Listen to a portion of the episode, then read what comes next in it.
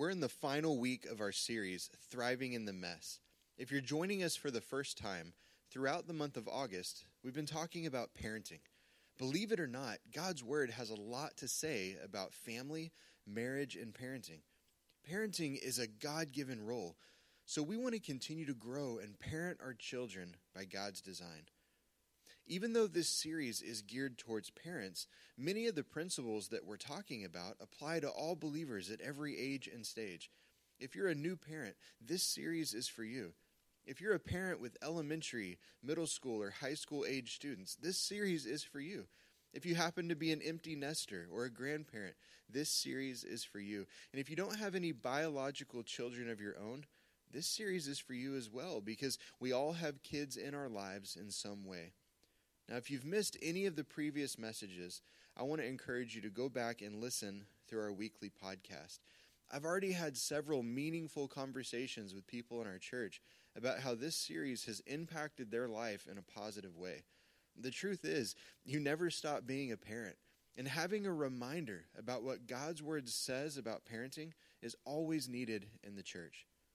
Today, we're going to jump right into the message. If you have a Bible with you, I'd like to invite you to turn with me to Proverbs chapter 22. We're going to look at a familiar verse with the goal of providing some practical application for how to apply it. Knowledge is good, but there's a big difference between knowledge, which is having the facts or knowing the facts, and wisdom, which is applying those facts to life. The Proverbs were written to teach people how to live out their faith how to apply God's wisdom to everyday life. Proverbs chapter 22, verse 6 says, Start children off on the way they should go, and even when they're old, they will not turn from it. Most people have heard this verse and have been taught that it's a promise. A promise that if we teach our children biblical values and bring them to church, then they'll always follow God. I've actually heard this verse taught by other pastors who say if you raise your kids in the church, you bring them to Sunday school, take them to VBS, get them involved in the children's ministry, the youth ministry, then when they're older, they won't turn from their faith. All of these things are great, and we should do these things. But I also believe there's a common misconception that if we do these things, then our kids won't turn away from God or stop being involved in the church when they're older. I wish this were the case, but unfortunately, this is not what this verse is saying. All of us know about situations where a child was trained correctly and had biblical truths impressed on them by their parents, and then at some point in their life they wandered away from the faith. Instead of viewing Proverbs 22, verse 6 as a promise, we should view it as a prescription for how to train our children. The key phrase in this verse that helps us understand its meaning that helps us understand the prescription is the phrase, they should go. It says, start children off on the way they should go. And even when they're old, they will not turn from it. In the original Hebrew text, there's no word for our English word should. In the Hebrew, this phrase is best translated as according to their bent. So you could say, start children off according to their bent. According to their bent means according to the way that God has made them, according to their unique personality, or according to their individual passions. In other words, our children have been made in a unique way, with unique personalities and unique passions. What a reminder that as parents, we should get to know our children we should learn to understand their unique personalities, their passions, their likes, and their dislikes. And then we should train them accordingly. We should help our children develop the bent that God has given them so that when they're older, they won't stray away from it. So, how can we do this in a purposeful, helpful, and encouraging way? Well, I want to give you three things today. Number one, accept your child's uniqueness. Accept your child's uniqueness if you have siblings, this will make a lot of sense to you. If you have siblings, it's really easy to see how you've been created differently. You know, my brother and I are six years apart. Um, we were raised in very similar ways. We have the same two parents, uh, raised in the same home, but we're completely different people, and that's not a bad thing. Our passions and goals in life are just opposite of each other. Think about the parable of the prodigal son in Luke chapter 15. The younger son was the wild child. The Bible tells us that he took his inheritance early, decided to move away. He spent it all on wild living. The older son decided to stay home. He always followed the rules. If the younger son was a rule breaker, then the older son was a rule follower. So here we have two kids who were complete opposites, but they were two kids that the father loved equally, and that's so important to be reminded about today. Even though the dad loved his kids equally, he did treat them differently. This is one story that highlights how fairness doesn't always mean that each child gets the same thing. Uh, fairness doesn't mean that everyone gets the same thing. Fairness means that everyone gets what they need. There's a big difference there. The wild child got a party thrown in his name uh, when he decided to come home. The older son did not. It's not treating one sibling better than the other, it's giving them what they need. Let's go a little deeper into this first point accepting your child's uniqueness. I'd like for us to reread Proverbs 22, verse 6. It says, Start children off on the way they should go, and even when they're old, they will not turn from it. Knowing what we now know about this verse, we could read it like this Accept your child's uniqueness according to their bent, and even when they're old, they will not turn from it. Parents, there's something that we need to run from. It's so hard to do, but it's how God has called us to parent our children. We need to resist the temptation to mold our children into our own image. See, it's not our job to tell them where we think they need to go to college. It's not our job to tell them uh, what job we think they should have when they're older or who we think they should marry. We should raise them and train them into the people that God wants them to be, not who we think they should be.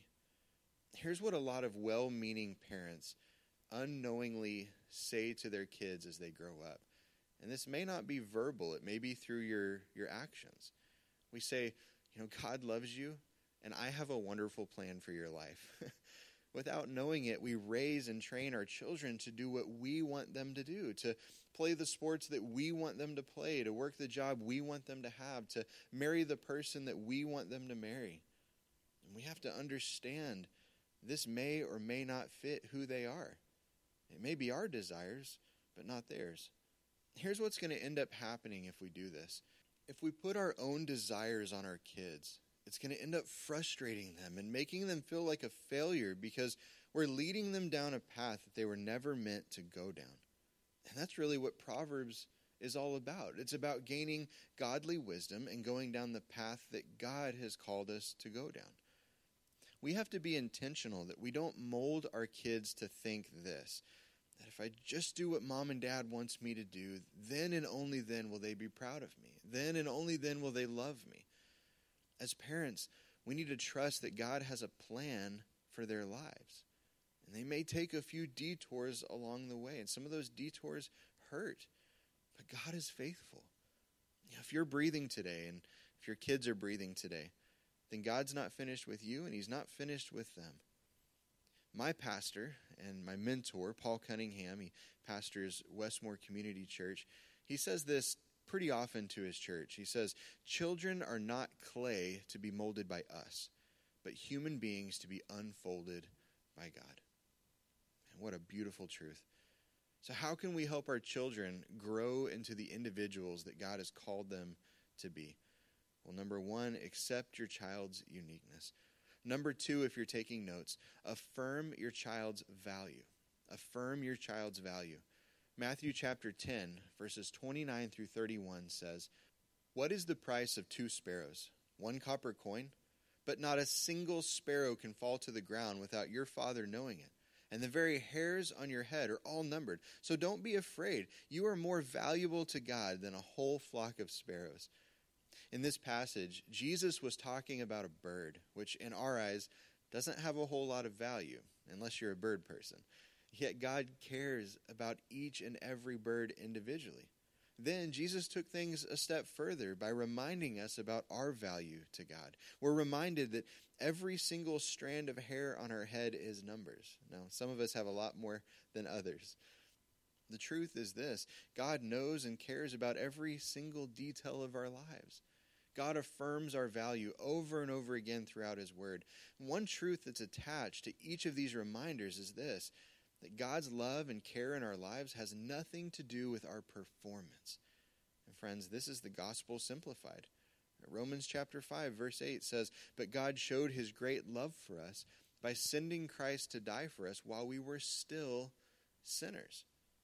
So it's not based on our performance. Christ died for us while we were at our very worst. And not only can we be recipients of God's free gift of love and grace, but we're also called to share that good news with our kids and then model God's love and grace in our own lives towards them. So we should be looking for opportunities to remind our children about their value apart from their performance, apart from their grades, whether or not they excel at sports, uh, whether they get accepted into the college of our dreams, or marrying the person we approve of. We should also look for opportunities to remind our children about their value apart from their choices, their choices at school, work, and relationships. Regardless of performance and choices, we all have value simply because we're made in the image of God. Don't get me wrong, I love to see my kids excel at whatever they do sports, school projects, making new friends, and serving at church. But it's very tempting to get into the habit of only affirming their value when they excel and succeed. When I'm reminded about how God values me, regardless of my performance, I'm motivated to pass that on to my kids. You know, all of our children, I have four boys, um, they follow instruction differently in our home right now. Micaiah, our oldest, he's almost a teenager, but he still listens to instruction pretty well. Weston and Phillips, our two middle sons, uh, like all strong willed children, they like to push the limits whenever they can. And then Elliot, our youngest, he just wants to be included by his older brothers. So in our home, affirmation can't solely be based on performance. If it were, half of our children wouldn't receive affirmation half of the time. It's so easy to affirm our children only when they do something great according to us. So here's what I want to challenge and encourage all of our parents and grandparents with today. Affirm the characteristics and the qualities that God has put in your child, the qualities that have nothing to do with performance. And then reaffirm them about these characteristics and qualities on a regular basis. I'm just going to admit something to you today. This has been very difficult for me to do. I don't know why, but I have to be intentional about affirming my children outside of their performance. If I don't think about these things in advance, I typically forget my own parents, they loved when I was in sports, they loved when I tried new things, but they didn't try to shape me and mold me according to their plan and their design. They allowed me to grow and develop into the person that God wanted me to be. They raised me according to my bent, not their own. Our kids need to be reminded regularly that we love them simply because they're ours and because they were made in the image of God, not based on performance, not based on popularity, career choice, or who they marry. We love our kids in the way that our Heavenly Father loves us. Number three, if you're taking notes, trust your child with responsibility. Trust your child with responsibility. Luke chapter 16, verse 10 says, If you are faithful in the little things, you will be faithful in large ones. But if you're dishonest in little things, you won't be honest with greater responsibility as parents, we need to trust our children with more and more responsibility because that's what God does with us. We just hired a full time youth and young adult minister here in the church, and uh, it's an exciting time. But it's caused me to think back to my first full time youth ministry, which was in McAlester, Oklahoma. For the first time, God had given me the responsibility of leading a youth ministry. I remember being so nervous about this new role because I'd never done anything like it before. But as I grew in consistency and remained faithful in my calling, God brought more students and more volunteers into this ministry. The responsibilities grew, and in turn, so did the role. I ended up moving from youth ministry to family ministry to young adult ministry and then to senior ministry. I've definitely made some mistakes along the way, but the parable that Jesus taught in Luke 16 is proven to be true that if you are faithful in the little things, you'll be faithful in the large ones. When we use the resources that God has given us for His glory, for kingdom work, and when we handle responsibility consistently and faithfully, God will give us more and more resources and responsibility to work with. My kids happen to be the weird homeschool kids. so we have to come up with fun and unique ways to help them grow and give them more responsibility as they get older. One thing that my wife started a few years back is what she calls team captain. Every day, Monday through Thursday, one of our kids is given the opportunity to be the team captain for the day. If you're the team captain, you get to pray before every meal. You get to change the calendar in the schoolroom. That's pretty fun. You get to read the scripture for Bible time, and you get to help set the table for dinner. Our kids love being the team captain, and they know that it's a privilege, but it's also a responsibility. When it comes to trusting our children with more responsibility, here's something that I see in my own life. I hope this will relate to you in some way today. I personally hate to see my kids struggle. And then I hate to see them try to fulfill a responsibility differently than I would do it. If you're anything like me, you equate your child struggling with suffering. We don't like to see them suffer. And you equate them fulfilling a responsibility differently than you as failing. Here's something that I'm slowly learning the longer I'm a parent it's through our struggles and failures that we learn the biggest life lessons. When my kids are struggling or fulfilling a responsibility differently than I would, my tendency is to step in and either stop the struggle or correct the way that they're fulfilling a responsibility. But if some of the biggest life lessons are learned through our struggles and through our failures, then why do we step in and stop our kids from struggling and failing? According to God's word, struggling builds character and failure is not fatal. We need to be reminded about this today. Romans chapter 5, verses 3 through 4 says, We can rejoice too when we run into problems and trials, for we know that they help us develop endurance.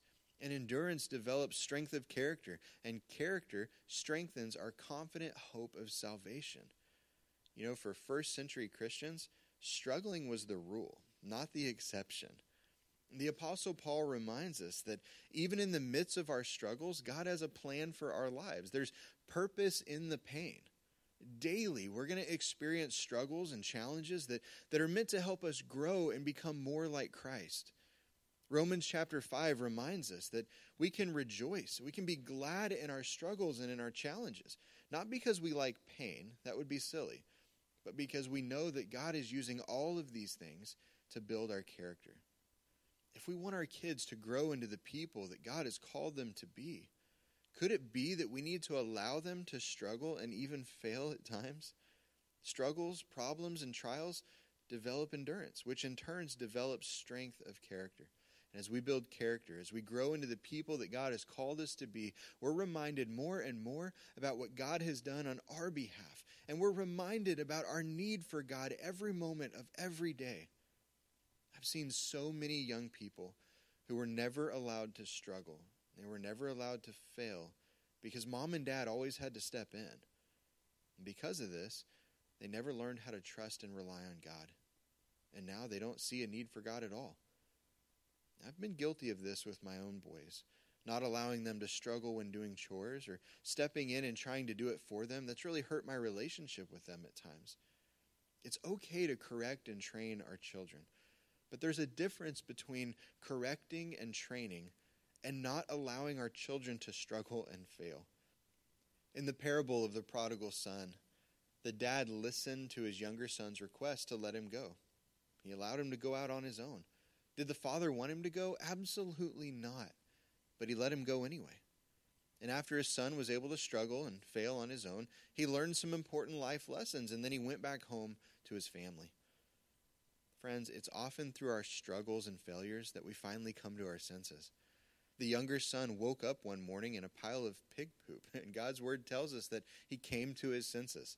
He realized that he'd messed up and he needed to go home. The prodigal son story reminds me of Romans chapter 3, verses 23 and 24, which says, For everyone has sinned. We all fall short of God's glorious standard. Yet God, in his grace, freely makes us right in his sight. He did this through Christ Jesus when he freed us from the penalty of our sins. It's because of our struggles, failures, and sin that we can never be our own Savior.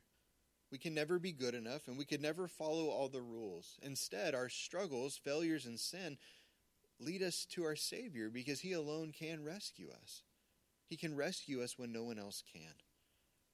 If we don't allow our kids to struggle and fail, if we're always there to bail them out and be a crutch for them, then we're going to end up making them feel insecure and incompetent when it comes to the struggles that they'll inevitably face throughout the rest of their life.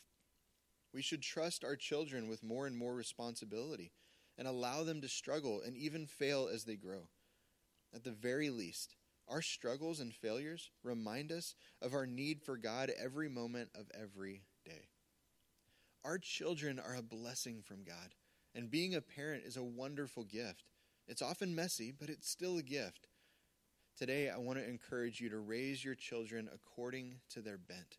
Accept your child's uniqueness. Affirm your child's value. Trust your child with responsibility. Proverbs 22, verse 6 Start children off on the way they should go, and even when they're old, they will not turn from it.